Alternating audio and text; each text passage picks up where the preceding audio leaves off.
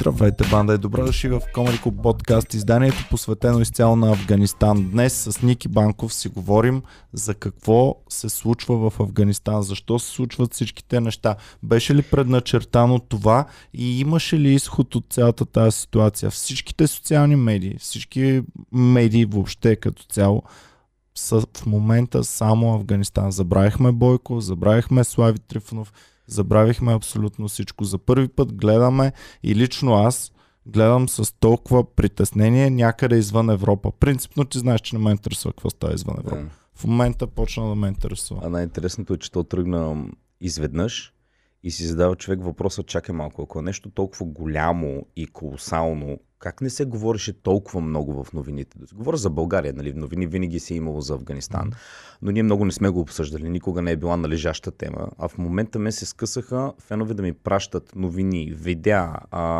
Все едно това е най-вълнуващото. Аз даже какво става в нашия парламент не съм следил последните няколко дни, само за Афганистан гледам. Ами, ние българите сме на 111-та позиция по свобода на словото според една класация, обаче аз сега като гледам това как е било затъмнено и как въобще са били контролирани медиите да не се говори какво ще последва от американското изтегляне, си мисля, че май целият свят трябва да бъде на 111-то място по свобода на словото. Не знам дали е имало нарочно затъмнение. Просто сме... Тъй като... Помниш ли, войната в Афганистан започна 2001 година. И от тогава ти тогава колко годишен си бил? Тогава започна американската война. Иначе с теб дет си говорихме базика, че те хора те воюват от преди аз да съм роден. Аз бях на 17, тогава ти май на 17 си бил. Документалният филм за войната в Ирак, в Афганистан между руснаци и афганистанци, това е филма Рамбо 3. Рамбо, след това ти си бил на 17 години, започна войната в Афганистан. Откак си 17 годишен, минали се 20 години от тогава, твоя живот е минал, ти постоянно знаеш, че там се бият. Mm-hmm.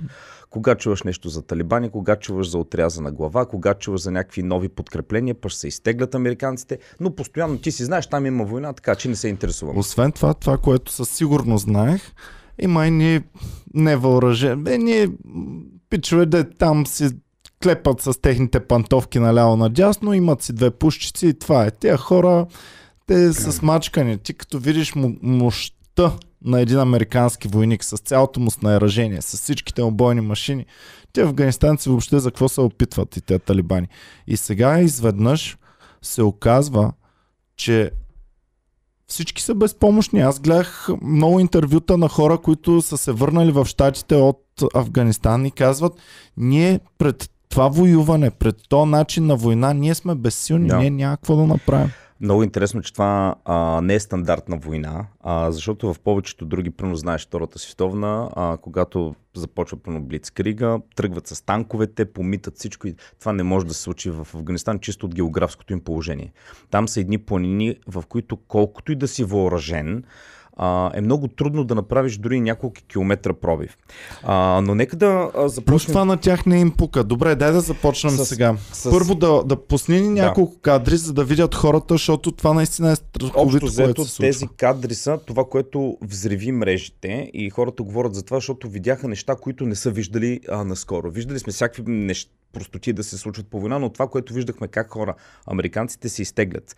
И хиляди, десетки хиляди афганистанци, защото между другото ние и миналия подкаст, когато снимахме новините, аз тогава говорих за Афганистан, тъй като аз следя там нещата така по-изкъсо и знаех... Който иска може да гледа новините ни от миналата седмица, там от средата нататък Ники започна да ме запознава вече с ситуацията в Афганистан. Но тогава беше, аз тогава когато казах беше, че талибаните са на 70 км от Кабул, превзели са повечето провинциални столици и в момента масово афганистанците, които са по някакъв начин сътрудници на американците, се опитват да си изкарат визи за Америка, за да се спасат. Пусни ни кадрите, за да видим как се опитват да се спасат, така, защото това е брутално. И когато се изтеглят американците, всички хора, независимо... Чак, само да спра звука. Аз съм го намалил така или иначе, тук няма да се почуе звук.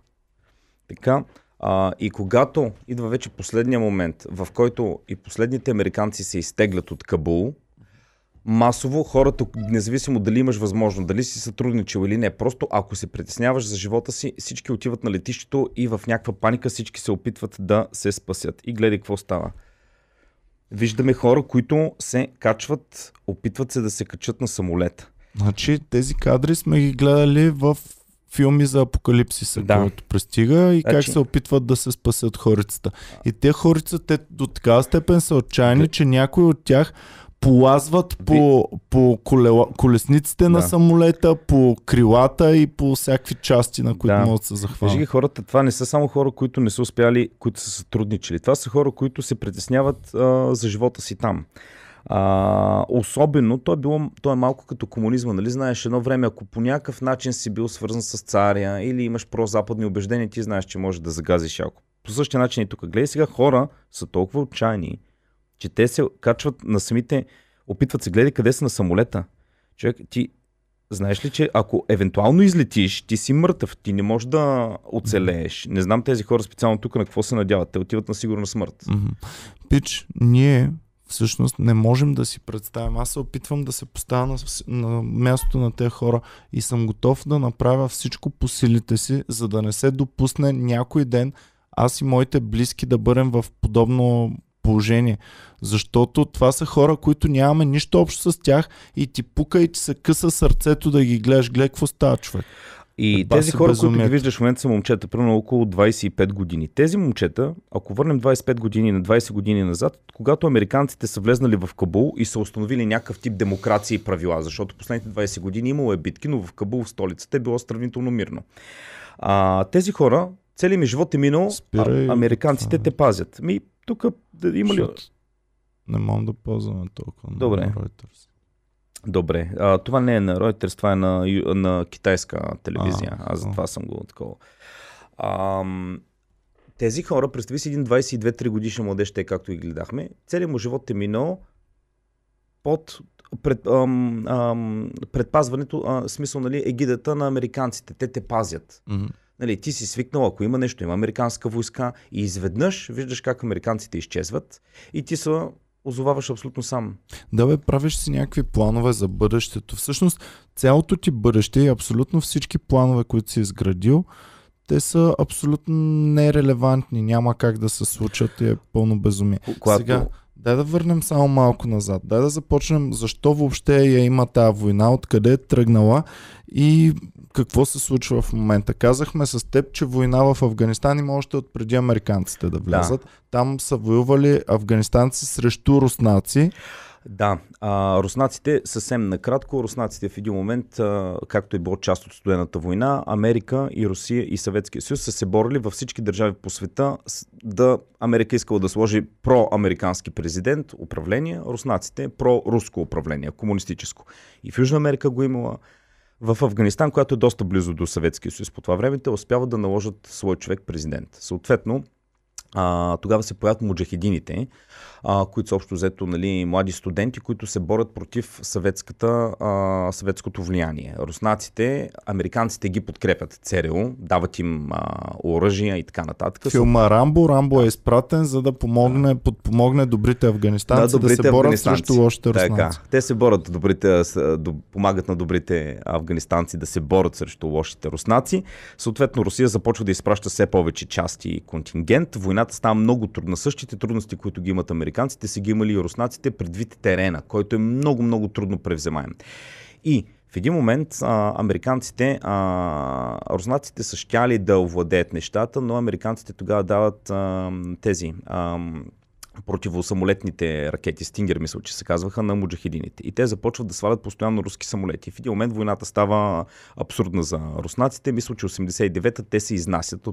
По същия начин, както американците се изнасят, така се изнасят и руснаците от Афганистан.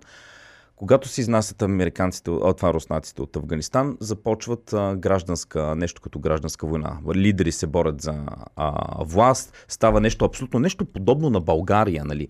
Махна се Бойко от властта и сега от много страни се бият, нали, кой реално да е водач. По същия начин е било и в Афганистан. И точно тогава една фракция от тези муджахидини са талибаните. Талибаните, ако трябва да ги оприлича на някой в България, би ги проличил като крайна дясна партия, която казва: ние ще сложим ред. И тъй като тогава е бил хаос, Те започват талибаните да обикалят по села, по градове и казват на хората: ние ще въведем строги ислямски правила, ще бъдете спокойни, Афганистан над всичко, да имам. И хората започват да, особено по селските райони, да печелят доверието на талибаните.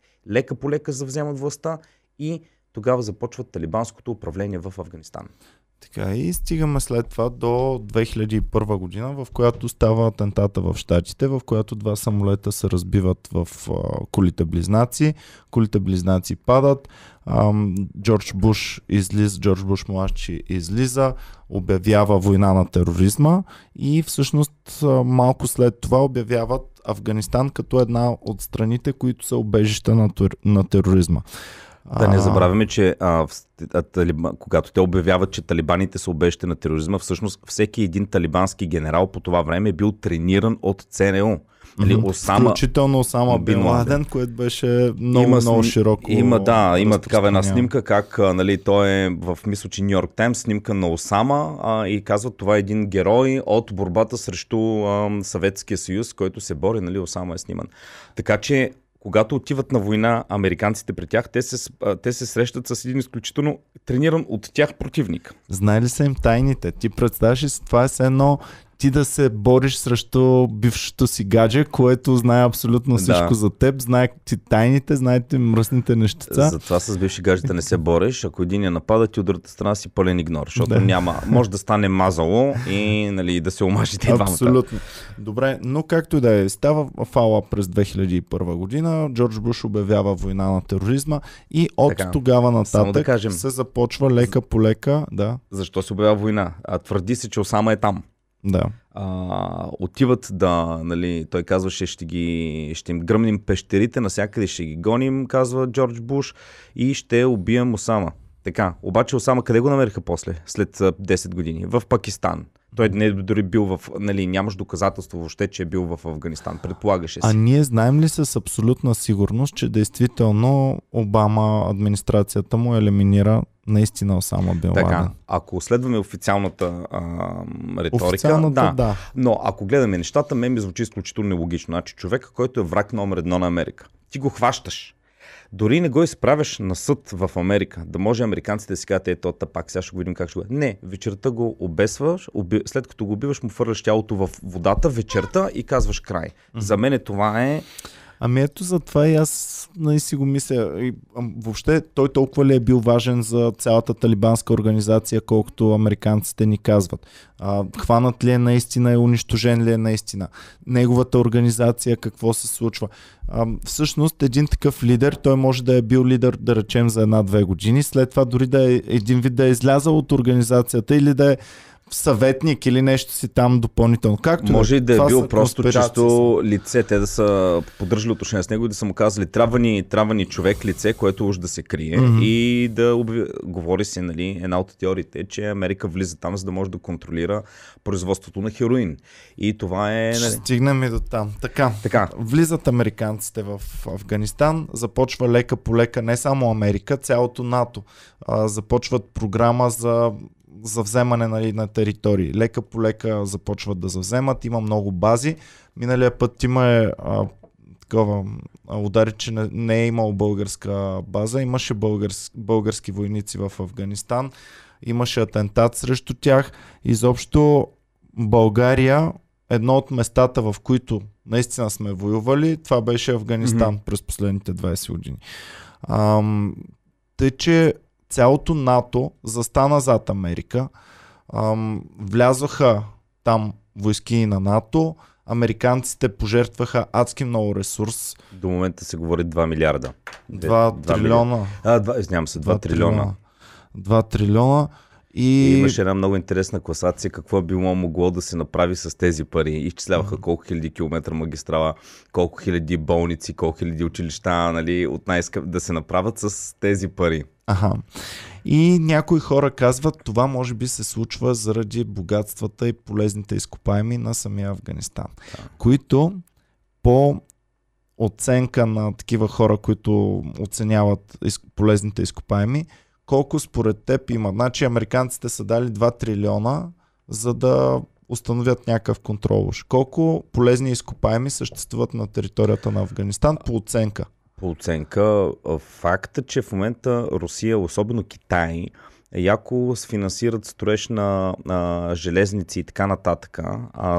Предполагам, бих казал няколко трилиона. Бих казал, може би 2-3 трилиона. 2-3 трилиона. Американците са дали 2 трилиона вече, да, човек. Иначе би трябвало да е 3, защото са си казали, ако дадем още 1 трилион, вече сме на, на break-even, така че предполагам оценките трилион. Са за 1 трилион долара. 1 трилион. Тоест американците са дали 2 трилиона, пък вътре имало 1 трилион. Тъй, че е това, не знам дали това е целта. По-скоро меренето на пишки, меренето на пишки с руснаците, после пък рекламна кампания срещу тероризма едва ли не. Общо взето това е някакъв PR ход според мен, целият Афганистан, цялото нещо, което се случва с Афганистан. Той може да го има и други моменти, че ти си влезнал в началото за PR ход, завърташ се там, започват някакви други неща да стават, които ние не разбираме. И нещата се протакват прекалено дълго време, защото в крайна сметка тази война, колко души мислиш, че са загинали американски войници там? Американски войници? Бих казал поне 5000 сигурно са загинали. 3500. Което е по-малко, отколкото аз бих предположил. И 50 хиляди се говори цивилно население, афганистанско, което също е по-малко, отколкото бих предположил за 20 годишна война. А ти представяш ли си колко американски войници през цялото това време са минали през Афганистан и са живяли в този ужас, семействата им са се притеснявали за тях и съответно пък 3500 семейства са загубили някои в това. Това са по 10 души ги служи ангажирани в семейството. Това са баби, дядовци, майки, бащи, братя и сестри. Това са 35-40 хиляди души пряко първа линия, свързани с тези загиналите. Аз когато живях в Америка, семейството, в което живях, те имаха син, който беше полицай и правеше само нощни смени. И майката, тя много се притеснява. Всеки път, когато звънне телефона, тя изтръпва, вика с ръцето, е така да не ми се обадят от полицията в Атланта. И един път беше, тя изпадна в нервна криза, прибираме се и някакъв полицай, всъщност човека паркирал полицейската си кола пред нашата къща. И тя обаче това не го знае и помисли, че са дошли да й казват, нали, когато дойде полиция пред тебе, че синът ти е убит, тя изпадна в нервна криза, не може да влезе в къщата. Така, и той е просто полицай. Сега представи той да е в Афганистан всяка вечер пред бомби, пред мини. Това е някакъв ужас за тези семейства, които всяка вечер ги имат хора там. Освен всичко друго, ти не се връщаш същия, защото 3500 са загинали, обаче колко сигурно стотици хиляди са минали за тези 20 години от без там. Крайници. Защото нали, много често като минеш надмина и тя гръмне, може ти отиде просто един крайник. Не говоря за тези екстремни случаи.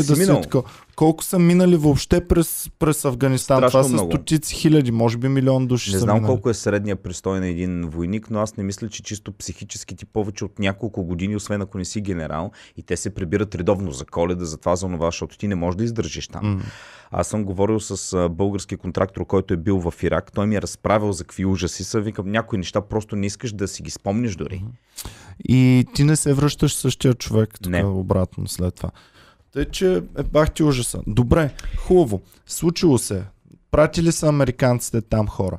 Но сега за първи път виждаме каква огромна отговорност е ти нещо да тръгнеш да правиш в света. Ти веднъж тръгнеш ли да им оправяш живота, трябва да го оправиш до края. Защото ти си влезнал, ти отиваш и махаш, Иване, талибаните. Нали, влизаш, мисля, че за няколко месеца беше, махнаха ги от Кабул, превземаш столицата, оттам нататък провинциални столици. Обаче хубаво, в този момент ти си там. Талибаните до този момент са контролирали държавата. Те са занимали с финанси, здравеопазване, транспорт, логистика. Сега ти не можеш да оставиш едно население, което не се е оправило само. Ти трябва да сложиш твое правителство, нали, твое афганистанско правителство, което е проамериканско, и да започне с твоя помощ да управлява държавата. Финанси, търговия и така нататък. Представи си в едно гето, в едно гадно, тежко, брутално гето, отива българското правителство и почва да им помага. Им казва, вие тук, нали, ни помогнете да установим контрол, ние ще бем майката на всички, които ва притесняват. И ще ви помогнем, нали, да се организирате, гетото да стане най-прекрасното място на целия свят.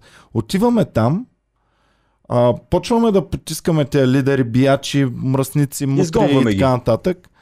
И обаче държим чрез силата на автоматите през цялото време. Защото знаеш, че махнеш ли се, у нея се върнат. И в един момент ние просто е така решаваме и се махаме оттам и те всичките, които са ни помагали и които са били на наша страна, край, ще бъде, ще им се бе майката моментално. Не само това, ние сме сложили Стойчо да бъде лидер, който е про нас, той е за нас и таковата. Вкарали. И в един момент ние ако се махнем, Стойчо са го прецакали. Ами да, и ние се махаме, те директно влизат и му ебават майката на този човек. Да, знам, ще го разпънат на кръст. Аз им гледах, Ники, съд. Талибански съд. За някакви елементарни неща. Някой крал овце. Това по времето на талибаните или... Не, сега в тях на контролирана от тях зона. Да, за да кажем, че докато те 20 години американците, това, че са контролирали столицата Кабул и повечето провинциални столици, не означава, че на разпокъсани места в държавата талибаните не са си имали свой контрол. Да. Те са си имали своя едно паралелна държава, която в един момент е ставала все по-голяма и по-голяма. И сега това, което гледах, беше на Vox, мисля, че... не, на... Аз пък на Vox, на Vice. На Vice беше клипче. Дават една репортерка, седи там с риск за живота си, заснема цялото нещо и заснема един процес, в който съдят пич, който е спомогнал за кражба на кози. И пича само седи е така. Един чичак, брадясал, без зъб, абсолютен идиот, седнал на килимчето и е така го снима с един телефон и опита, че той ги открадна. И то, не съм откраднал. Ако докажете, съм окей да ме отрежете ръцете. И то, не се открадна. И му говори там, няма адвокати, няма такива. Просто се едно в селската къща е така и на то говорят да му режат ръцете, човек. Мацката репортерка пита, ми това нормално ли? За тежки престъпления, за тежка кражба, да, винаги режем ръцете. Сега ако нещо по-малко е правил, ще го пребием. Не знам си какво, ако еди си какво е правил, ще го убием с камъни.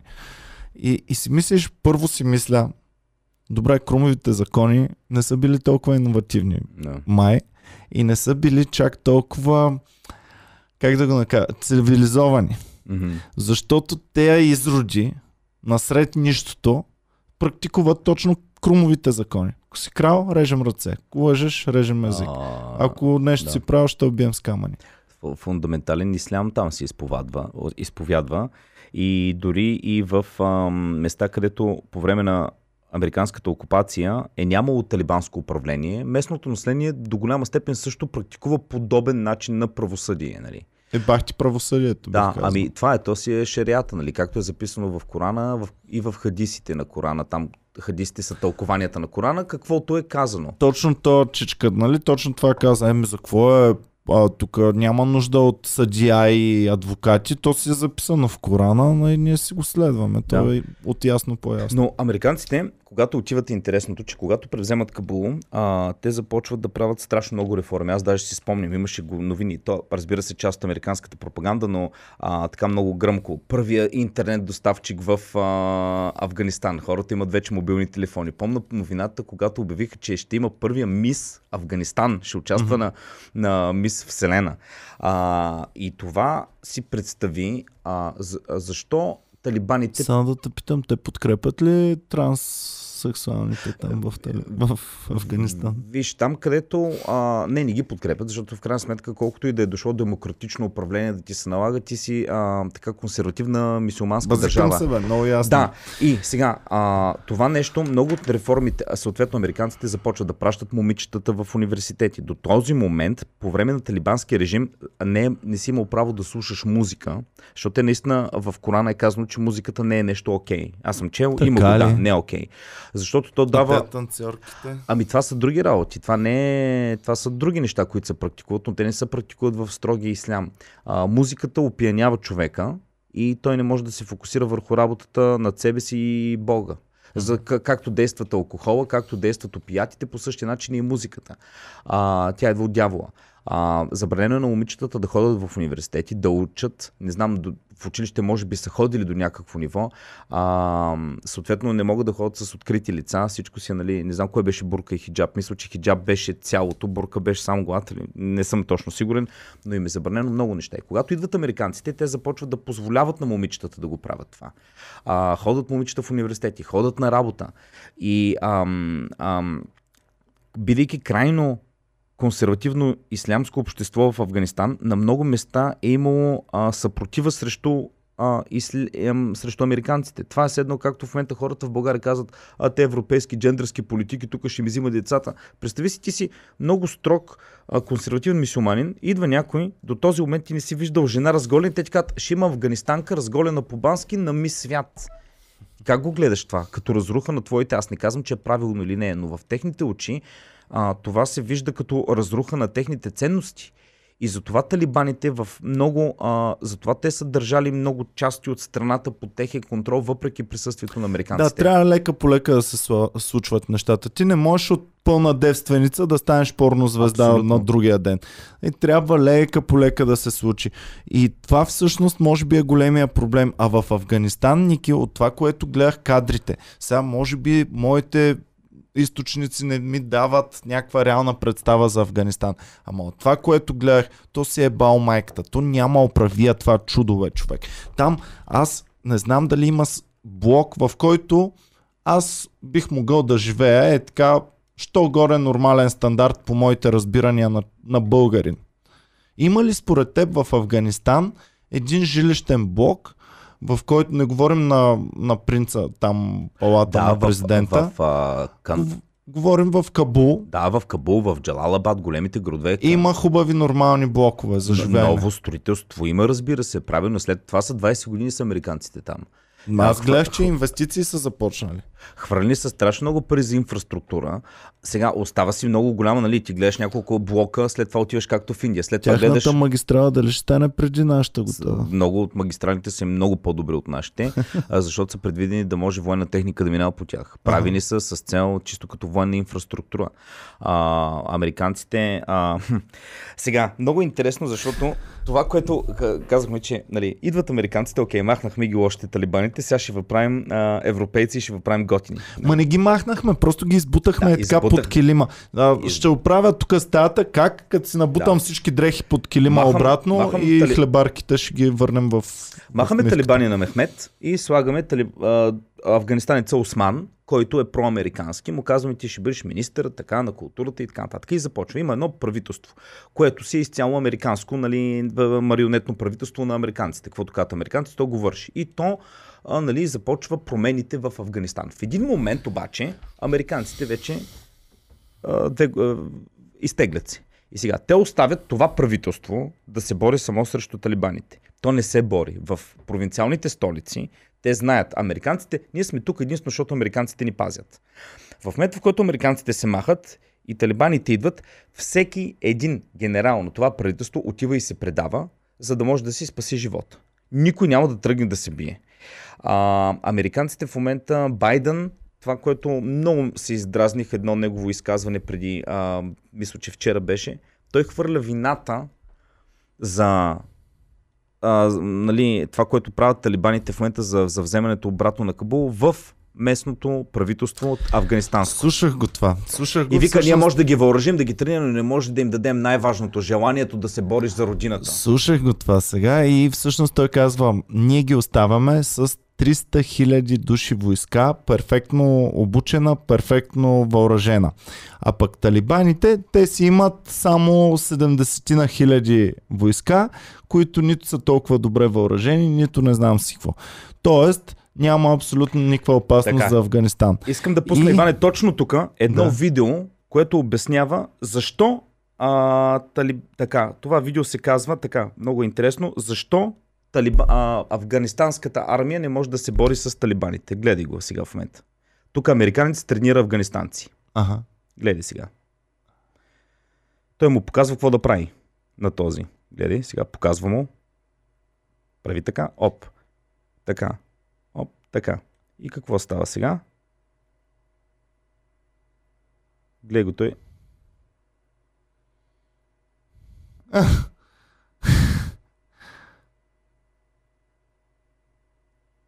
Те са кефят ли? Не, видеото е, нали, той е на един консервативен журналист американец, който иде да покаже, че колкото и да ги тренираме те хора, голяма част от това са селски момчета, които просто са хванати от американците, уж да влизат в някаква армия, тренират ги, колко ги тренират, какво ги правят. Нали, те не са оставили една хубава армия.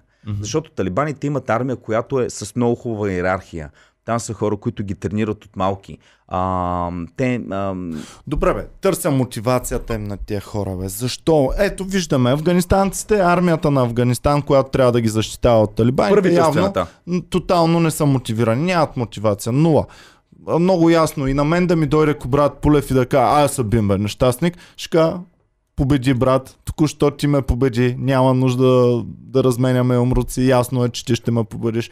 И ясно е, че и тези момченца, като им дойдат 5 въоръжени талибана, дет по цял ден режат глави, много ясно, че ще се предадат. Това е ясно. Каква е шибаната мотивация на талибаните? Как те успяват 20 години срещу Америка и преди това още 20 години срещу Русия да са мотивирани? Ще кажа отговор един и същ, защо те имат мотивация талибаните и защо тези момчета нямат мотивация. Тези момчета, които ги виждаш, са примерно 18 годишни момчета. Те са родени по времето вече на американския контрол. Т.е. те са живяли с мобилни телефони, с интернет, с много от правата, които ги има на Запада, тяхната сестра е ходила на училище, гледали са телевизия и така нататък. Тоест, те са водили един доста по-нормален живот и е много трудно тези хора да ги мотивираш да ходи, да се бие, да се блъска, при условие, че имаш американци, които те пазят. Да погледнем сега талибаните. Талибаните са живяли по пещери в периферията на държавата. От малки тези хора не са виждали интернет, не са виждали мобилни телефони, те по цял ден само са тренирани и са чели Корана и са обучавани в един много строг ислям. И на тях им е казано, ако ти се биеш, ти ще отидеш там горе и ще имаш 40 девственици и ще бъдеш герой. Ето виж как имаш мотивация веднага. Ама това са им простите хора отдолу, тия отгоре, които им седят. Организаторите на цялото талибанско движение. Как им стига мотивацията да си кажат, аз вместо да си живея хубав живот в Кабул, ще ходя по пещерите и тук 20 години да обучавам някакви и да ги лъжа на някакви неща. Така, той също има много по-голяма власт, когато е... Значи, той тръгва от просто момче, обикновено, което е чело по цял живот Корана в някаква пещера. След това го правят някакъв генерал, лека по лека той се издига. Тоест той е същия като тя момченца, които сега обучава. Да, той е просто отишъл в една и се издигнал в йерархията. И тук е въпросът... Иване, само да ти кажа, колкото повече се издигаш в йерархията, толкова повече права имаш. Защото тогава ти можеш да си позволиш да изнасилваш с извинение и да правиш някакви други неща, но закона вече не те хваща.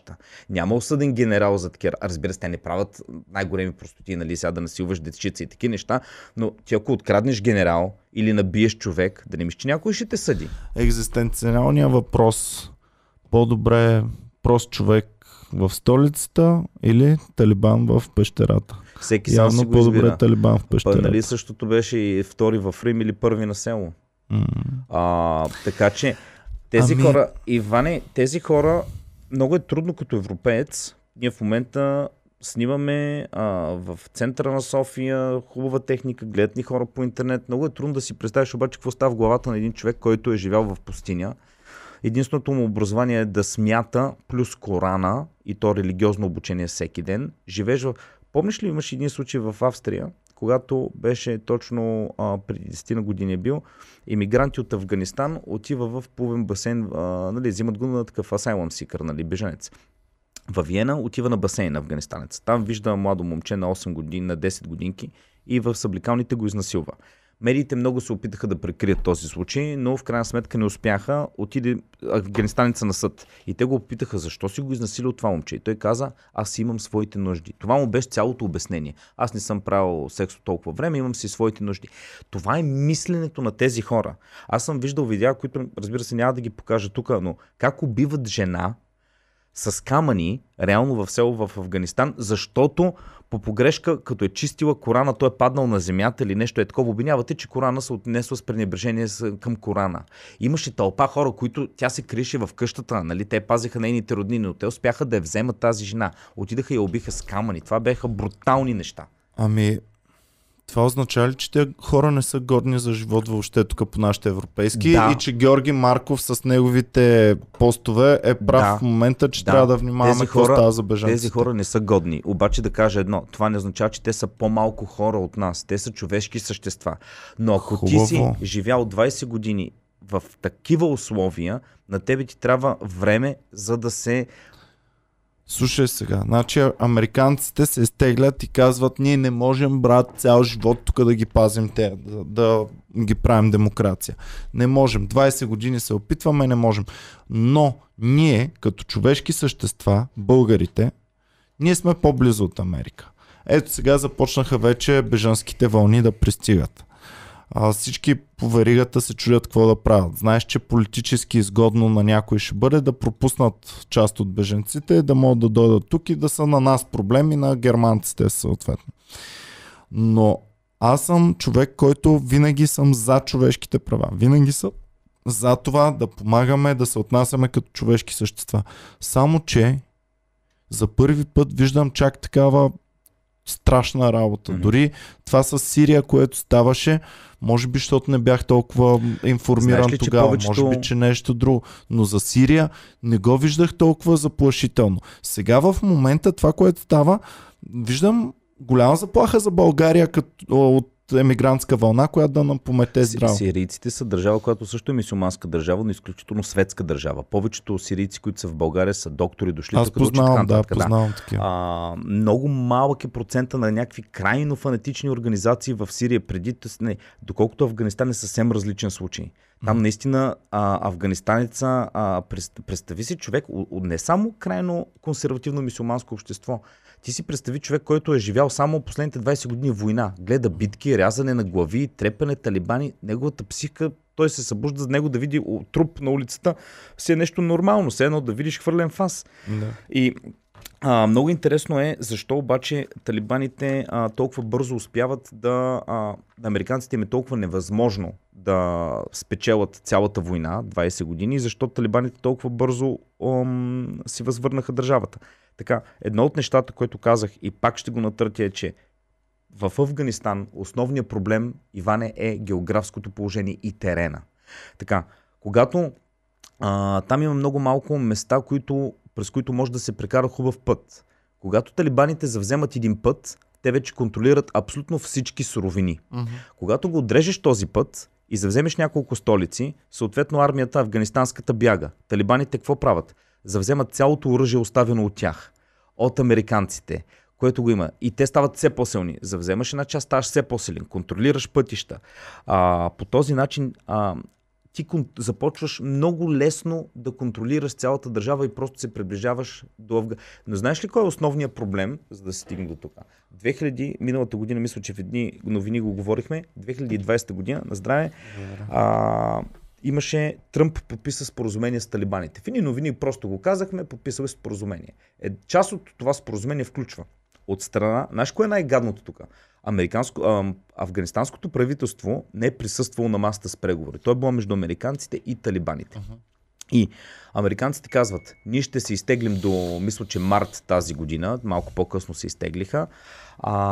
Така че, от замяна на Америка, на това, талибаните са казали, са обещали, че няма да има да завземат, нали, да се бият срещу афганистанското официално правителство, че всичко ще бъде наред и част от тази сделка е било пускането на в моменташния лидер на афганистанците, който е бил Бадар, или как се казваше този в моменташния лидер, да го освободят от пакистански затвор.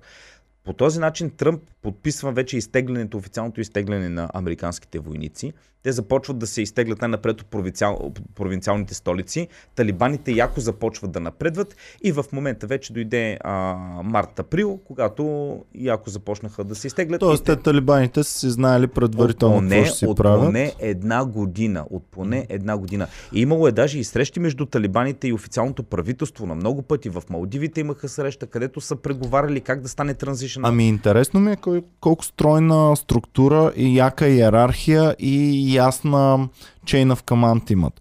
Нещо, което е изключително трудно за мен да го проумея, как може ти да си попещери с късани комуникации и всичко и въпреки това да имаш толкова стегната организация, толкова е ясно, казваш и се действа, планираш и се атакува.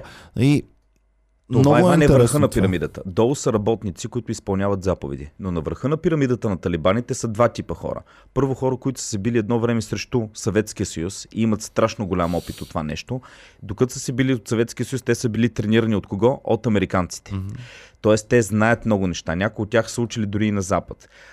Когато талибаните напредват, те инфилтрират голяма част от афганистанското правителство. Отиват при генерали и им казват: ви са, ние така не че ще се вземем, ела на наша страна, дай ни примерно ваша вътрешна секретна информация и ти си спаси живота.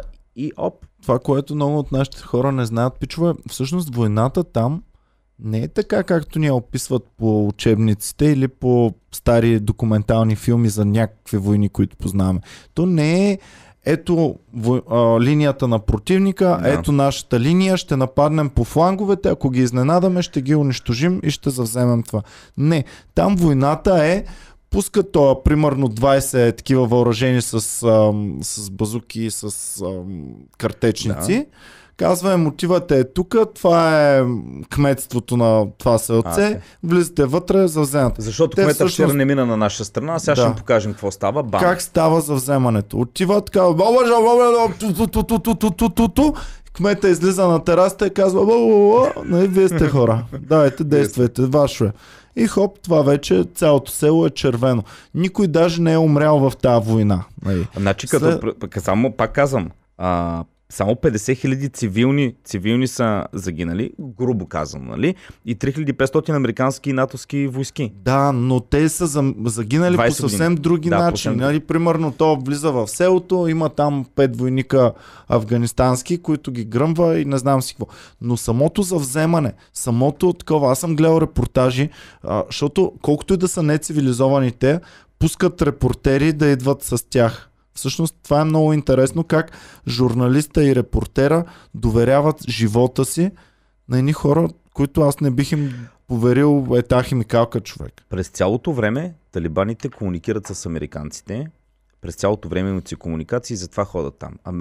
Талибаните също, американците, когато решават, че ще се изнесат, те са знаели, че рано или късно ще се махнат там. Те имат нужда да направят един хубав пиар. Първо, да не излизат като лузъри, като втори Виетнам се едно да имат. И трето, да покажат на света, талибаните не са чак толкова лоши.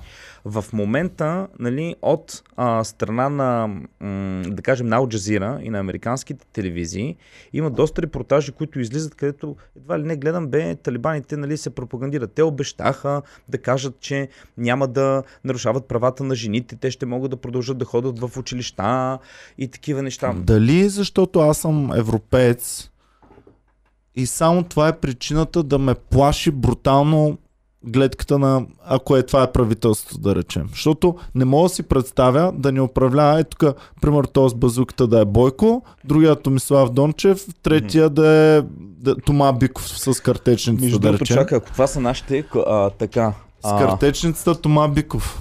Тома Биков ще е с картечница. Или не, без оръжието отзад може да е Тома Биков. Значи, той е Митов, той е винаги най-такъв Митов. Бойко кареше, аз мислих Бойко с базуката. Цвета или Деси? Деси може би. Деси с тежката картечница. Да. Но въпросът ми е следния. Дали Ники, аз защото съм разглезен европеец, ме плаши брутално тая гледка. И за афганистанското население пък много от хората да си кажат: ми то е нормално нашия президент да ходи с базука напред-назад.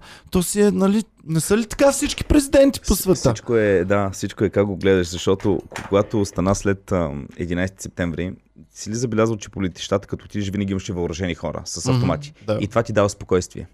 Като го видиш въоръжен войник на летище с автомат, аз съм една идея по-спокойна. Мен ме плаши. В Франция винаги така са ходили. Това ми даваше спокойствие. Знам, че ако има проблем, има хора, които веднага могат да реагират. Ти, Иване, си отрасъл сред това нещо. Това е военна диктатура, общо взето. Ти виждаш американци и местно... И си кажеш ми, да, то много...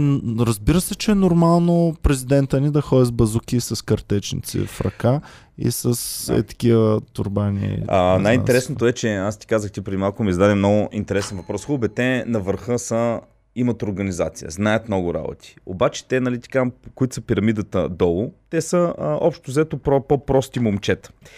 И Като си зададеш въпроса, хубаво, те прости момчета, когато завземат властта, нали, когато завземат властта в държавата, те готови ли са да управляват? В смисъл, просто, че до сега са били в пещери. Защото стана много интересно. Ето сега даже аз ще го пусна.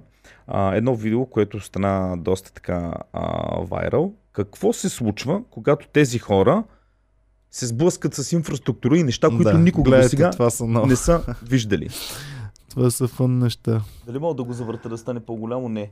Ето ги, тук са на блъскащи колички. За първи път те хора го виждат това нещо. Да. Талибани, между другото, пичове, може би не виждат, те обаче са в блъскащата количка вътре, заедно с калашниците. С калашниците. И това показва едно нещо, че тези деца, защото това са 20-22-3 годишни войничета, които до сега по цял живот само са се били. Блъскали се глава в Корана и са трепали и са рязали глави. В един момент на каруса, те имат и чисто човешкото в тях. Да видиш нещо, което да му се порадваш, да се повозиш. Покажи ни те във фитнеса, които да се познимаш, което означава, че те хора не са такива, нали, животни, както някой ги изкарват. Ами да, обаче само като им видиш дрехите и физиономиите и тръпките побиват. Вече не можеш да си представиш, че този човек би бил някакъв миличък и добричък. Еми, така, тук са в момента във фитнеса за първи път и гледайте, даже се снимат с мобилни телефони, то не знае, нали? Гледай ги. Хората наистина се забавляват. Определено са хора, които им е интересно, не са просто по улицата, имат... имат май чувство за хумор, бе, човек. Имат, виж го, за един го снима, сигурно го е бава нещо, вика, дай по-бързо, с те пилешки кръчета, той чава малко, сега ще гръмна една базука тук. Добре, това е малко акция, както на Обама, да ходи в обикновени домове и да яде с обикновените хора. Тук всъщност талибаните ни показват, че и те са обикновени хора, които се забавляват, които са милички и добрички. Ти вярваш ли им? Получава ли се в твоята глава? Не. Изключително не им вярвам, защото ето едно нещо, което мога да кажа е, че талибаните има една много интересна пропаганда. Нали, казах, от една страна са Ал Джазира и американските медии, които искат да поставят американците не като загубеняци и че талибаните общо взето не са толкова едва ли не зле. И яко се тиражира едно обещание на талибаните и то е, че жените ще продължават да могат да ходят в университети, да имат правата, които са имали до сега. Но имаше една ключова дума. В рамките на ислямското виждане за нещата. В рамките на ислямското виждане на нещата. В момента даже имаше, аз ще пусна, ти излезна ли? Сега ще пусна. Само секунда преди това да пусна. Все още има жени, които протестират в Афганистан. Ето тук може да се види на снимка. Жени, които... Не е тази снимка. Ето ги тук. Това са жени, които протестират срещу талибаните и отнемането им на правата. Значи на мен ми е много странно да гледам, ето го талибанина, жена пред него протестира и не е напълно забулена. За мен това също е, може би, някакъв случай, който ще продължи още, взето може би седмица-две. След това тази жена няма да може да протестира. Mm-hmm. И нещата са, това, което ние виждаме тук, е нещо заснето с телефон и някой е решил, че може да бъде пуснато към западните медии. Оттам нататъка, това, което наистина се случва, ние не го виждаме. Ние не знаем колко хора са в момента пребити. Знаеш какъв е най-големият проблем? Когато американците са окупатори там и имат тяхно правителство афганистанско, страшно много талибани са натикани в затвора. В момента тези всички затворници са освободени. Представи си, когато ти си бил лежал, американците сте вкарали вътре и техните газолисти, другите афганистанци, ти в момента си излезнал, твоите хора са на власт, ти си толкова жаден за отмъщение. Mm-hmm. Това са десетки хиляди бивши затворници, които просто ще смачкат всеки. Еми, да. Става нещо като... Ето ти мотивацията, която се чудихме откъде идва. Едно време Народния съд, когато идват комунистите, всички, които цар е бил комунисти вкарал в затвора, те излизат с много голямо желание за отмъщаване. Една голяма част от тях. Сега, аз си направих малко пък труда да помислим и от една друга гледна точка.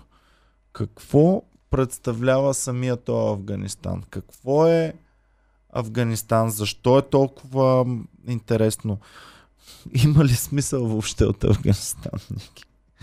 Защото за мен винаги има и практична гледна точка на всичките неща. Да, виж, американците не отиват в Зимбабве или в там Мугабе беше ония диктатора, мисля, че в Африка, който дълги години не ходят чак там, където да няма. Да. Има демокрация. Много други държави, които нямат демокрация, но не им помагат супер много. Така, сега, едно от интересните неща е, че Афганистан по площ е горе-долу 6 пъти колкото България.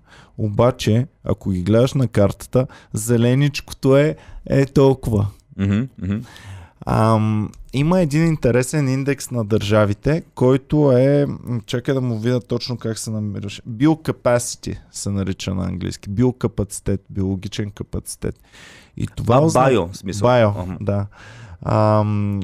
И това е един индекс, който показва на тази държава, на територията на тази държава. А какъв е капацитета за човешки същества да живеят? За човешки същества да живеят. Това означава колко храна се произвежда, колко плодородна земя, колко кислород се произвежда от тази земя и колко се потребява от човешките същества. Кислород, храна, питейна вода. И всъщност за цялата планета Земя този индекс е около 1,6. Чакай, 1,6% от света. Не, 1,6 индекс просто. Okay. Индекс. И на човек от планетата Земя. В Афганистан този индекс е 0,3, а те използват 0,7. Тоест, те използват два пъти повече. Имат повече хора, отколкото Земята може да позволи там. Точно, двойно повече. За мен беше изключително интересно населението колко е. Ти знаеш ли колко е? Гес бих казал, че е около 25 милиона. 31 милиона, което супер много ме очуди, защото на тая неплодородна земя, да, 6 пъти по-голяма от България, ама не забравяйте нещо. Повечето. Средната продължителност на живота там е много по-малка. Да. Една жена има много момчета, деца, те умират като войници, детска смъртност, така че реално ти имаш много хора, но като години, ако го събереш, не живеят супер много. Добре, и въпреки това, в един и същи момент в тази държава има 31 милиона души. Тоест, ако ти си прав, дори не им е застаряващо населението, а са предимно млади хора, ако. И не само това, те живеят с много ограничени ресурси. Значи храната, която консумираш ти за една седмица, за един ден, може би е това, което той консумира за един месец, като калории, качество и така нататък. И в същото време обаче имат брутен вътрешен продукт, който много е по-нисък от нашия на човек от населението, но пак не е толкова нисък, колкото аз си представях, че трябва да бъде. Техният брутен вътрешен продукт е 21 милиарда долара, но има един индекс, който го осреднява колко можеш да ползваш за тия пари според стандарта на държавата. Техният такъв преизчислен брутен вътрешен продукт е горе-долу равен на 72 милиарда долара. Тоест по-голям от българския. Според това, което могат да ползват за техния стандарт. И откъде идва този продукт, не е по-интересно. Откъде идва? Защото това е законното. Тук не влиза основната им продукция, която с теб знаем, и малко по-късно ще стане дума. И аз се зачудих, гледах ги примерно, че внос-износ внасят брутално повече. Салото е по-голямо на вноса. Брутално повече. Тоест имат бюджетен дефицит, голям имат. Адски зле им е съотношението внос и износ. В същото време почти нищо не произвеждат, освен там ония работи, които знаем. Гледах им там, примерно, гордостта им са килимите. Колко килима, брат, ще са купят? Това са едно България, онези там, как се казваха нашите, дето гирсуваме чашки, панички, такива за чужденците, да кажем. С гювечета да си изкарваме брутния вътрешен продукт. Преди хиляди години килимите, персийските килими са били, може би, основна част, гранчарство от целият ти бюджет. Преди години.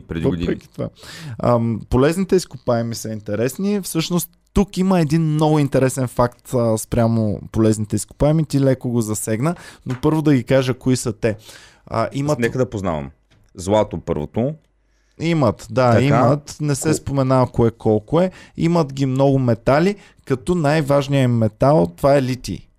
Той беше за батерии ли си? За батерии се използва, за още за други работи се използва. Нещо много интересно се използва, което въобще не мога да си го представя. За тези надуваемите лодки, които като падне самолета и сами се надуват. Нали се сещаш? Ага. Много ми беше странно за това. Ключов елемент е. Да, гледах го за какво точно може освен за батерии да се използва. Общо взето главното, което аз познавам, това са батериите и някакви леки сплави, които може да направиш много лекотени метални сплави за самолети, за космически кораби и така нататък. Но както и да. Бяха написали някаква голяма тъпня американските медии, че Афганистан може да се превърне в Саудитската Арабия на лития. Whatever. Така. Тези полезни изкопаеми обаче, те нямат капацитета да ги използват. Нямат капацитета да ги извадят. Нямат как това да... ще да ти кажа. Много не е само какви полезни изкопаеми имаш, а как може да ги, дали може да ги добиваш. Ти отдеве каза кой им помага да ги извадят. Венецуела. Само да кажа, Венецуела има най-големите залежи на петрол в света. Проблемът там е, че много от тях са изключително трудно, голяма част от тях да бъдат добивани и трябват много-много инвестиции. Тоест ти може да имаш много, но да е трудно достъпно. И обратно, доколкото знам, Норвегия няма чак толкова големи петролни залежи, но при тях е по-лесно добиването. Китай. Китай има основния инвеститор в държавата, който си казва, добре, нали, тук има, ние идваме, ще ви помогна, ще си направим, правим си компании. Сега, въпрос към теб, към Ники Банков задавам аз въпрос. Ти имаш 1 милион долара. Представяме се, че имаш 1 милион долара. И можеш да ги инвестираш в Афганистан, където за 7 години ти ще спечелиш 15 милиона долара. Тега. Това е брутална възвръщаемост. Ще имаш след 7 години 15 милиона долара. Инвестираш ли ги там? Зависи. Тук вече искам да знам американците напълно вън ли са от Афганистан. Говоря вече аз като инвеститор. Говоря с китайците. Искам да видя политическата карта и руснаците, да видя какво ще се случва с Китай, защото същия въпрос ще го задам. Ако от 2001 година, когато навлизат американците и знам, че ще бъдат там 20 години, знам, че ще си избия парите от доста неща, ще инвестирам. В момента не знам на кога оставен Афганистан.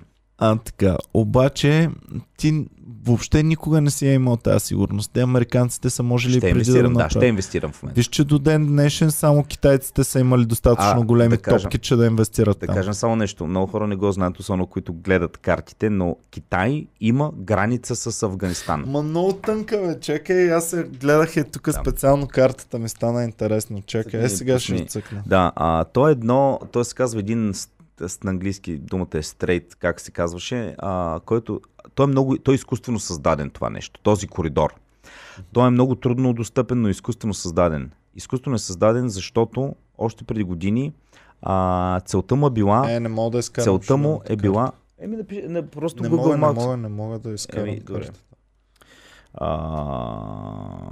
Не ми се свързва. Така, няма проблем, аз сега ще влезна в Google Maps и само секунда, Иване, аз влизам. Изхвърлям те и влизам. Добре, изхвърлям. Няма може да ме изхвърлиш. Старт на... В момента мога ли? Не става. Чакай на плаща. Добре, както да е. Така, има една малка цвъцка, която свързва Афганистан. Така, той едно като подава и свързва Афганистан с Китай. Много малка граница. И тя била изкуствено създадена, защото тази, както е цвъцка, отива до Китай. Като пъпна връв Афганистан е тук, Китай е тук, това ги свързва. Целта ѝ е била едно време Съветския съюз да няма директна граница с Индия. Които са били, нали, Великобритания, връждуваща, нали, Съветски съюз и така нататък. Целта е била те да нямат директна граница. В момента обаче Афганистан има директна граница с Китай, която е много малка и тънка, може да проверите в картата. Тук вече за мен стават интересни китайските интереси. Защото руските, да, ние сме свикнали. Русия от край време си воюва и си защитава там нещата. Обаче до този момент ние Китай не сме видяли по такъв начин навън, извън своите си там бивши републики, извън своите си неща. Кой е купил държи най-много американски държавни ценни книжа? Е, да, да, китайците са навсякъде. Нали? Говорихме за пътя на Коприната 2 сега, който са прокарали тук из цяла Европа. Въпросът е, че те са нахакали някакви пари и в Афганистан. А китайците не се славят като хора, които просто е така си хакат парите някъде и казват, ми вие напредсакахте, какво да правим сега? Такъв е живота. По-скоро съм склонен да вярвам, че китайците са от хората, които са си казали, чакай малко. Тук нашия председател инвестира $40 едно време. Дай да ги нападнем и да ги изтребем до крак и да си върнем $40 обратно. Ти какво смяташ? Смятам, че това е политика. Ще защитават ли китайските инвестиции, които са направени в Афганистан? Мисля, че нещата не са толкова прости. Смятам, че всичко е една договорка. Нещата са много ясно. Това, което правят китайците, не е изненада нито за Америка, нито за Русия, нито за талибаните. Нещата са много. Ти ако видиш външните изказванията на руския външен министър и на китайците. Китайците, аз даже си го бях записал, но сега няма да бъркам в телефона. Китайците казват, смятаме, че ще можем да работим с талибанското правителство. Това е официално на Китай. Руският външен министър, там говорителката каза, надяваме се, че оптимисти сме, че талибани... Не, това беше на китайците, а руснаците казаха, за сега талибаните изглеждат по-склонни към преговори за разлика от марионетното правителство на Афганистан до момента. Това са казали руснаците, бе. Да. Но марионетното правителство на Афганистан в крайна сметка си било изключително проамериканско. То е правило всичко да бърка в задника на руснаците до този момент. Нормално е руснаците в момента да са доста по-благосклонно настроени към талибаните, срещу които са се били. Те муджахедините, но с талибаните. По същия начин и Китай. В крайна сметка талибаните... Талибаните затова са толкова нежени и така бързо си такова. Те знаят, че имат подкрепата също така на Русия и на Китай. Дали ще продължават да добиват хероин и да го произвеждат е някаква пълна мистерия, защото... Тук доведе до основното им икономическо занимание, което обаче не влиза в брутния вътрешен продукт и не влиза въобще в никакви официални статистики, а именно производството на хероин и всъщност на опиум. На опиум, като основното нещо, което правят с този опиум е хероина и снабдяват колко процента от хероина по света, по целия свят. Имаш ли данните? Имам такава статистика, сега доколко е вярна. Да позная. Да. Бих казал 67%. 90% от световния хероин и над 95% от европейския хероин. Идва само от Афганистан. Голяма част от този опиум се използва пък за дръгстор неща, такива, които са официални, морфини, не знам си какво там. Имаше една преди време много, то пак сега, не знам дали е част от конспирация нагласено, но имаше една много изтекла снимка тиражирана по време на американската окупация в Афганистан. Не знам дали е правилно дори да я наричам окупация, но присъствие.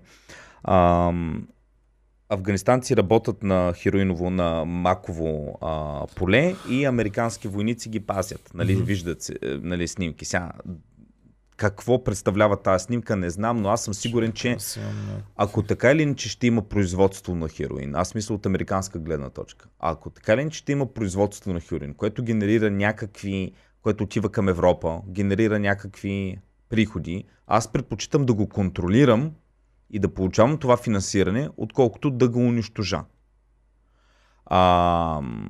При талибаните имаше един момент, че съм гледал документални филми. В които се говореше, това беше още в началото на самата война, че талибаните са опожарявали и са унищожавали всички макови насаждения, защото религията казва, да не се произвежда алкохол, опиум и така нататък. И една от теориите, когато започна войната в Афганистан, беше, че една от главните причини е американците да възвърнат нелегалното производство на хероин в Афганистан. Сега, може би новите талибани, те талибани не са същите, които са били едно време, са били преди 20 години. Голяма част от тях са станали генерали. Това са млади момчета, които ти първата имаш промяна на една генерация сменена. Виж растението, какво е притеснително. Да. А, да, и те го, то са, между другото, то така се прави. Като стане голямо, цепваш му, правиш му нириски и това го събираш. Да, и това виж го как капе даже. Да, да, да, то си капе. Та хубава билка. Никога, винаги сме било, както и да е. И сега опият, може би... Опит да дъвчеш ли? Не знам какви са таковата. Аз съм... Не искам да влизам сега в тази тема. Но... хората, които в момента са новите талибани, те не са същите като преди, които са борили срещу руснаците преди години. Може би те са озряли за идеята какъв финансов, каква финансова инжекция може да им бъде това нещо. И по-хубаво да го контролират и да го изнасят, да, отколкото да го тотално да го... Ето виж отново още един момент, в който талибаните са по... с по-силни морални устои сякаш, отколкото нас, европейците и американците и всички други. Защото големия растеж на производството на хероин в Афганистан е станал точно 26-та година, когато американците вземат контрола там и талибаните спират да избиват местните дръклордове и такива. Интересен факт е, че въпреки, че нямат никаква земя афганистанците, има повече земя отредена за опиумни насъждения, отколкото в цяла Южна Америка има за растението кока. В Мексико започва производството. Знам, че там цялата Латинска Америка. Терена предразполага, но доколкото знаме с първо мексиканското правителство много контролира производство на макови насъждения. Там е много трудно да пробият. Но там също има опити. Терена предразполага производство на такова. Един скапан Афганистан има повече повече ниви с опиумни насъждения, отколкото цялата Латинска Америка има насъждения с кока. Сам си представя за какви дръглордове става дума в тази държава, човек. Да, това са пари, които ще трябва да бъдат контролирани. В момента въпросът идва от кого. Сега, талибаните сами не могат да функционират без да имат да управляват такива финанси, без да имат гърба на Китай или на Русия, защото те ще изпаднат под международна изолация в момента. Дали е само пари или е по-сложно от само пари? Защото парите са власт, обаче политическото влияние също, но те незаконните схеми, те са също много голяма власт. Защото чрез незаконните схеми ти можеш да контролираш незаконните босове навсякъде.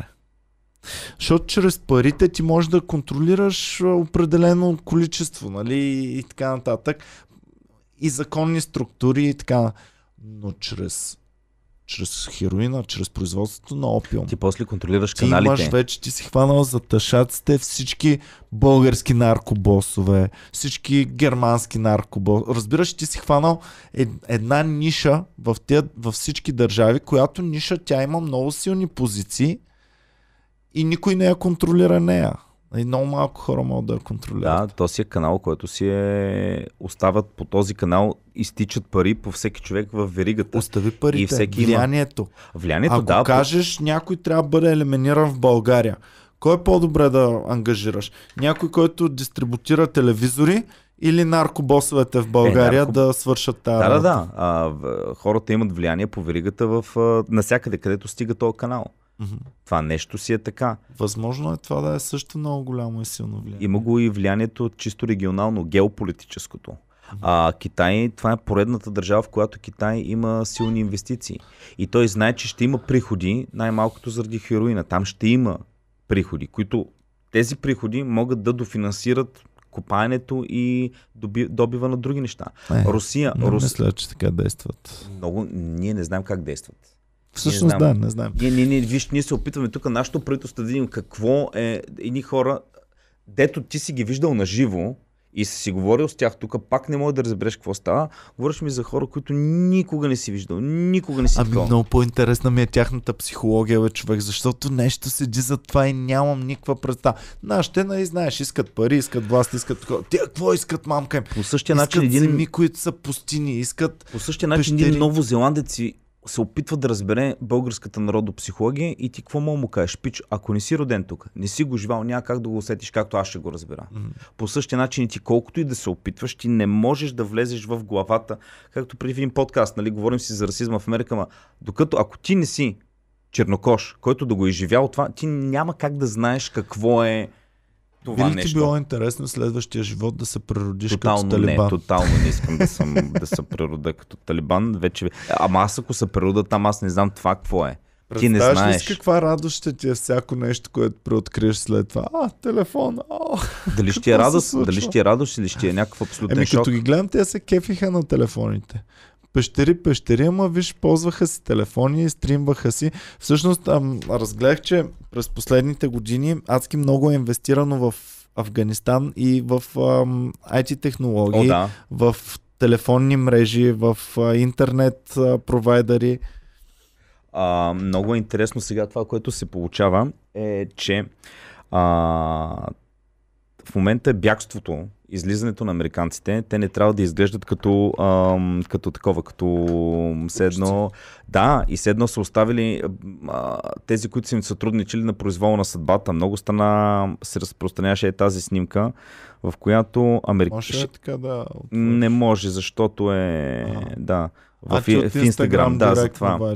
Аз между другото гледам хората, може би от Instagram, да, за другия път, но гледам доста хората, им прави впечатление в момента, показвам днес основно от Арти, която е руската.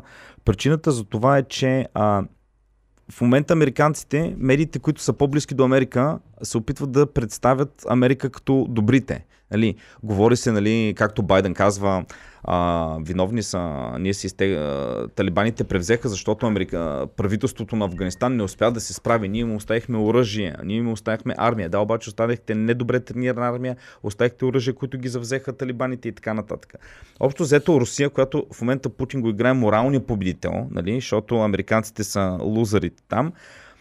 По руските медии най-много излизат интересни кадри, реално какво е състоянието на Афганистан. Пич, аз гледах каква техника са им оставили и талибаните директно влизат и си вземат брутални техники, които не са мечтали. Това са бронирани камиони, бронирани джипове, тежки картечници, най-различна техника военна, която просто талибаните в момента апгрейднаха за не знам колко седмици си апгрейднаха всичко, което са имали през тия 30 години по 10. И хора от правителството, които са сътрудничали на американците и са добре обучени, минават на страната на талибаните. Съответно, те им гарантират, нали, ненаказуемост и те ги обучават талибаните. Ти би ли могъл да имаш доверие на един талибан, ако ти кажат сделка? Ето, Иване, Ники, ти до сега си бил, имаш един избор. Ти до сега си работил с американците, идват талибаните и ти казват: Ники Банков, идвай да работиш с нас. Изборът ти е: хукваш да бягаш или оставаш да работиш. Гарантирано ли ми, че кухна да бягам ще се спася? Да, ама ще живееш беден живот, нещастен в друга държава. Сигурен ли съм, че при талибаните... Не, нищо не съм сигурен. Бягам, задължително бягам. Да. Виж, работил с американците, опознал свободата и културата, нали, на западната, аз ще предпочита да живея в Канзас, беден, в някакъв бежански лагер.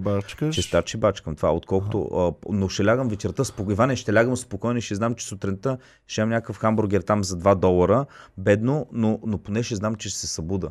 Там не знаеш дали ще се събудиш. Ами как ги прекоцват всичките тия да обърнат обратно? Нямаш избор, те значи не могат да избягат до Иване. Аз значи не мога да избягат. Защото ти видя тези, които искаха да избягат, какво става. Ето тези хора вътре, те са имали възможност да избягат. А всъщност много от те са и по-висши всъщност. Ние ги гледаме натъпкани и си мислим, че са просто селяни, а всъщност това може да са най-висши чиновници, най-висши генерали. Това са били хора, които са по някакъв начин сътрудничали с американците през годините, като преводачи, като, нали, основно е било преводачи. Някой може да са много нагоре в иерархията. Те, които представяш си Васил Бошков е така да бяга от България. Те, които са нагоре в иерархията, са изчезнали с частни хеликоптери още в самото начало. Един пример е президента на Афганистан, който, това е пак, ето, информация, която няма да се появи в западните медии, но руснаците я тиражираха, че той, това е руското посолство го казва в Афганистан, че той се е качил на хеликоптер с няколко куфара пари, които не са могли да се затворят от банкноти. Толкова са били натъпкани куфарите с пари и отишъл в Таджикистан. Тази информация не е потвърдена. Вярвам я. Вярваме, че той се е спасил някъде, отишъл в Таджикистан и от Таджикистан ще отиде в друга държава, но най-висшите са се спасили. Това са обикновени хора, които ще бъдат изядени от кучетата на другия ден, ако нещата не станат. Аз си мисля, че най-висшите ти даваш президента. Сигурно президента, дясната му ръка, лявата му ръка и хуя му са се спасили най-вероятно. Обаче кмета на район Едиси кой в Афганистан. Иване, не забравя и друго. За да се спасиш някъде, това означава, че ти най-вероятно трябва да отидеш сам. Т.е. ти трябва да си извинен, да заебеш сестра, майка, баща, Бойко, деца. Кого ще вземе, ако дойдат талибаните? Колко души ще спаси Бойко според със себе си? Той ще спаси, да я знам, ще се спасат. Аз съм сигурен, че... Йорданка Фандъкова ще стигне ли да я спаси? Не, Данчето няма стигне. Ще изгори. Влади Горанов обаче според мен ще го вземе. Има някакви... Данчето не е толкова, не знам... Данчето. Къде се ще за Данчето, човек? Контролира 1 милиард бюджет, човек. Може, не знам. Въпросът е, че имаше едно много интересно, и разбира се, нещо, което пак няма да се види другаде, освен в руските медии. Те правят по същия начин, те обвиняват американците, че са абсолютни загубеняци в момента и това е Виетнам номер 2, защото във Виетнам какво става? Отиваш... Почваш да се биеш в джунглата. В джунглата не можеш да правиш всякакви... И накрая, като лузър, изчезваш. И, знаеш ли, чак само да ти покажа. Давай. Американците сега са отворили новата страница. Сега джунглата е бил майката. Там не можем да се бие пичове. То път ще хванем пустинята. Така. Отиват и пак го духат. И в момента руснаците яко се ебават и правят снимки. Точно по същия начин, както американците са напускали Сайгон с хеликоптери от посолството и обикновените южновиетнамци, които са им сътрудничили, са притеснявали от отмъщение от северновиетнамците, са катерили по хеликоптери и руснаците много интересно са направили една съпоставка. Ето, примерно, Виетнам 75 е от ляво и Афганистан 2001. По същия начин, гледай. Не могат да видят сигурно феновете, нека, обаче едно към едно. Феновете да напишат Виетнам 75 и Афганистан 2021 и ще излезат снимките. Ви следващата снимка. По същия начин, натъпкани в самолета. Нещата са идентични. Как се катерят? Абсолютно са подбрали руснаците. Пропагандната машина и на руснаците работи добра. Действа си. Абсолютно си действа пропагандната машина. Виж сега, когато пък бяха протестите в Беларус, Арти нищо не показва там как полицаи трепат таковата. Там всичко си е мирно, всичко си е спокойно. Тогава влизаш в CNN. Значи, Иване, като искам нещо да разбера за тебе лошо, отивам при твоя враг. Когато искам нещо лошо за врага, ти идвам при тебе. Винаги, така че хората, които... Това го правя не защото съм проруски настроен, а това го правя, защото там можеш да намериш адекватна информация. Днеска Ал Джазира, гледах едно видео. Те не знам каква има играта на Ал Джазира, разбира се са по-близки с американците, но имаха едно предаване, където интервюрат афганистанци, които твърдат, че се радват, че талибаните са се върнали. Защото 100% има такива. Ти не можеш държавата да я завземеш обратно, ако нямаш подкрепа поне, да знам, на 10% от населението. В противен случай няма как да станат нещата, Ники. Виж един пич, афганистанец си прави селфи, докато се качва, се държи тук за самолета. Как се държи за самолета? Да, и си прави селфи. Гледай го е. Той след малко... Като Криско прилича. Ама не знам на какво се надява. Той самолет, ако излети, той ще падне. Имаше даже един случай. Надява се, че ще го видят в огледалото. Да, ще спрат самолета и ще кажат, качвай се. Или може би е скочил преди самолета да се издигне. Но представи си колко... Какви хубави момченца, чистички, спретнати. Иване. Ами аз... Като ги видя, какви са момченца, чистички се казва. Не бе, гледам ги, че са като наши, все едно са българчета бе, човек. Тези момченца са живели 20 години заедно с американците. Те са научени на хигиенни навици, цъкали са в интернет, играли са онлайн покер, гледали са сайтове с готини момичета и така нататък. Ели са хамбургери. Еба си майката. И виж, представи си колко е проникнала американската... Той човек си прави селфи. Едно българчета са това. Не, той човек си прави селфи. Това да си правиш селфи е нещо, нали... Доста европейско, западно ориентирано. Тези афганистанци са точно такива. Те са израснали в тази среда. Обаче, виж, интересно е тук друго, как в момента ето тази също страница, как талибаните, си видео. Не да е сенситив контент. Това няма сенситив контент, спокойно. Тук те показват как арестуват хора на улиците, но не с пистолети и калашници. Махни го, махни го. Съсед, това няма нищо лошо. Няма някой да умре тук спокойно. Не показвам такива неща. И да завършим с нещо вече емигрантската вълна. Турция прави ето тази стена по границата, с южната си граница. Но на Тръмп стената не можаха 100 км да построят. Турците са направили, така ли? Ако не се вижда добре, вижте стена на Турция, напишете в интернет да ви излезе снимки. Вижте тази стена, според те колко път е трудно да се прескочи, ако сложиш в тази то кър, погледни къв е кър. Ако това не се охранява толкова добре, сложиш някакви стълби и минават. Ами Ники, те са двете неща свързани едно с друго. Едното е да имаш стената и второ е да охраняваш тази стена след това. Много е трудно да преминеш оттатък, ако има охранявана стена. Така. Талибаните в момента са овладели границите, но това, което ми прави впечатление, не спират хората, които бягат. Не ги спират. Може би ще има в момента една бежанска вълна. За един Афганистан да стигне до Европа, как се стига до Европа? Ако минаваш просто граници, трябва да минеш през Иран. Целия Иран, дето... От Иран отиваш в Турция. И това е дълъг процес. Нали? Ако нямаш съдействие от държавата да те превозват вътре, ти това не можеш да го изминеш пеша. Имаше снимки, нали, в Гватемала, тръгваха от Гватемала или Хондурас към щатите, пеша вървяха, това бяха някакви... Но там и не може... Пичуе, то не е къде да минеш, коме мине тук в България. Не, ето ти, ручици си пи на вода, ще седна на сянката, вижте какъв е терена. Плюс това съм се взел и храничка, нямам проблем. Иване, виж Турция, виж границата какво е. Това като напече, това си...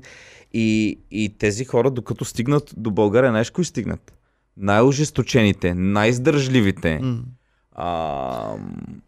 И ние, Ники, ще се предадем по-бързо от афганистанската армия. Добре, бе, нали сме в НАТО? Нали сме в НАТО? Не бе, няма как да ни завземат или нещо подобно. Аз всъщност си мислих... То не е проблема за вземане. То проблема е... Проблема е да дойдат да живеят тук по техния начин, в нашия град, в нашата столица или в по-малките ни градове и да ни се бе майката, защото не можем да съжителстваме. Аз съм виждал нещо подобно на такава мини скала в Австрия, като съм живеел. Не можем да съжителстваме никак. Особено когато нашето правителство няма тези излишни ресурси да ги хвърля, да ги интегрира, да не знам. Защото той като стане. Виж сега, ако афганистанец е в Германия и на него му осигурено има си интернет, има си храната, има си забавленията, той е по-кротък. Нали, в България, ако живее в мизерия, той човек издивява. Става опасен. Аз не знам, нека фенове наши, които ни гледат от Харманли или Ториан, които или пък имат познати, говори се, че беженските ни центрове в момента са претъпкани. Сме на крайен предел. Ако някой има информация, дали е забелязал, аз сега имахме турне, по едно време ми направи впечатление, че видях такъв бус като граничен. Прилича ми се едно хванал хора, нали? И ги прекарва към някакви беженски центрове. Не се говори за това, но наистина не знам какво се случва. Нека някой, който е запознат, да каже. Че много хора, бе, 31 милиона... Накрая Динко ще вземе да организира някаква армия, такова от хора. Ами на мен почва да ми става по-симпатичен Динко и да симпатизирам малко на каузата му. Даже господин Динко, Иване, ще ви пратя... Иване, много са промени ти от последните, ако много, някой пусне. Много. Може ли да кажа нещо?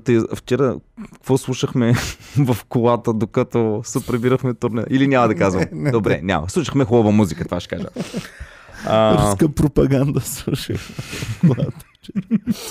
Ами, Ники, много бързо се мени ситуацията тук покрай нас.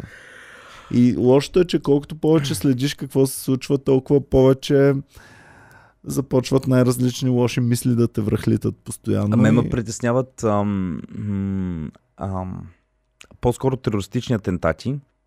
Това си го говорихме и вчера с Иван.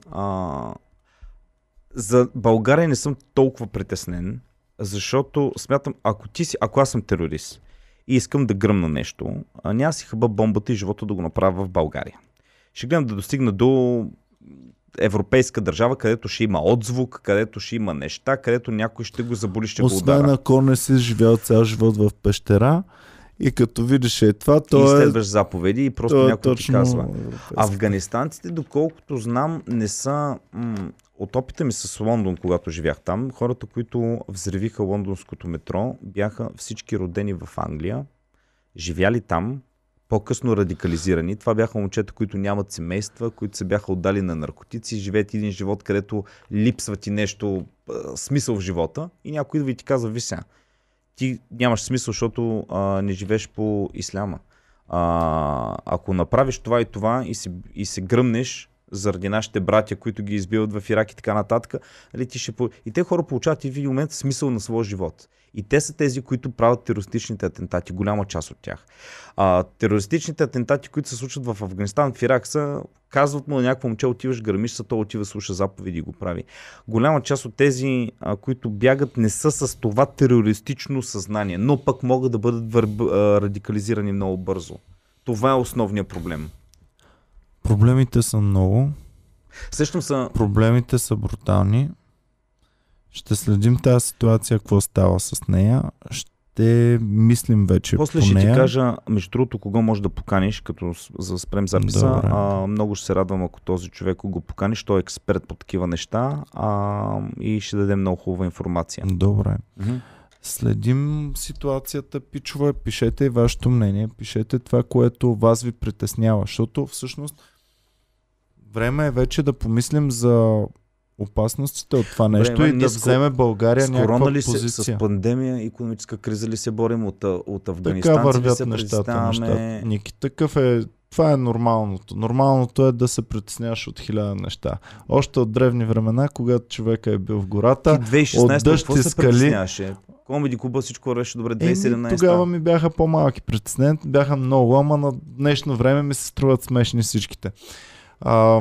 Древно време, когато човека е живял по горите и по пещерите, се притеснява да не го издаде мечка, дали въобще ще намери храна тази вечер, да не дойдат природни бедствия, да не се запали гората, да изгори в нея.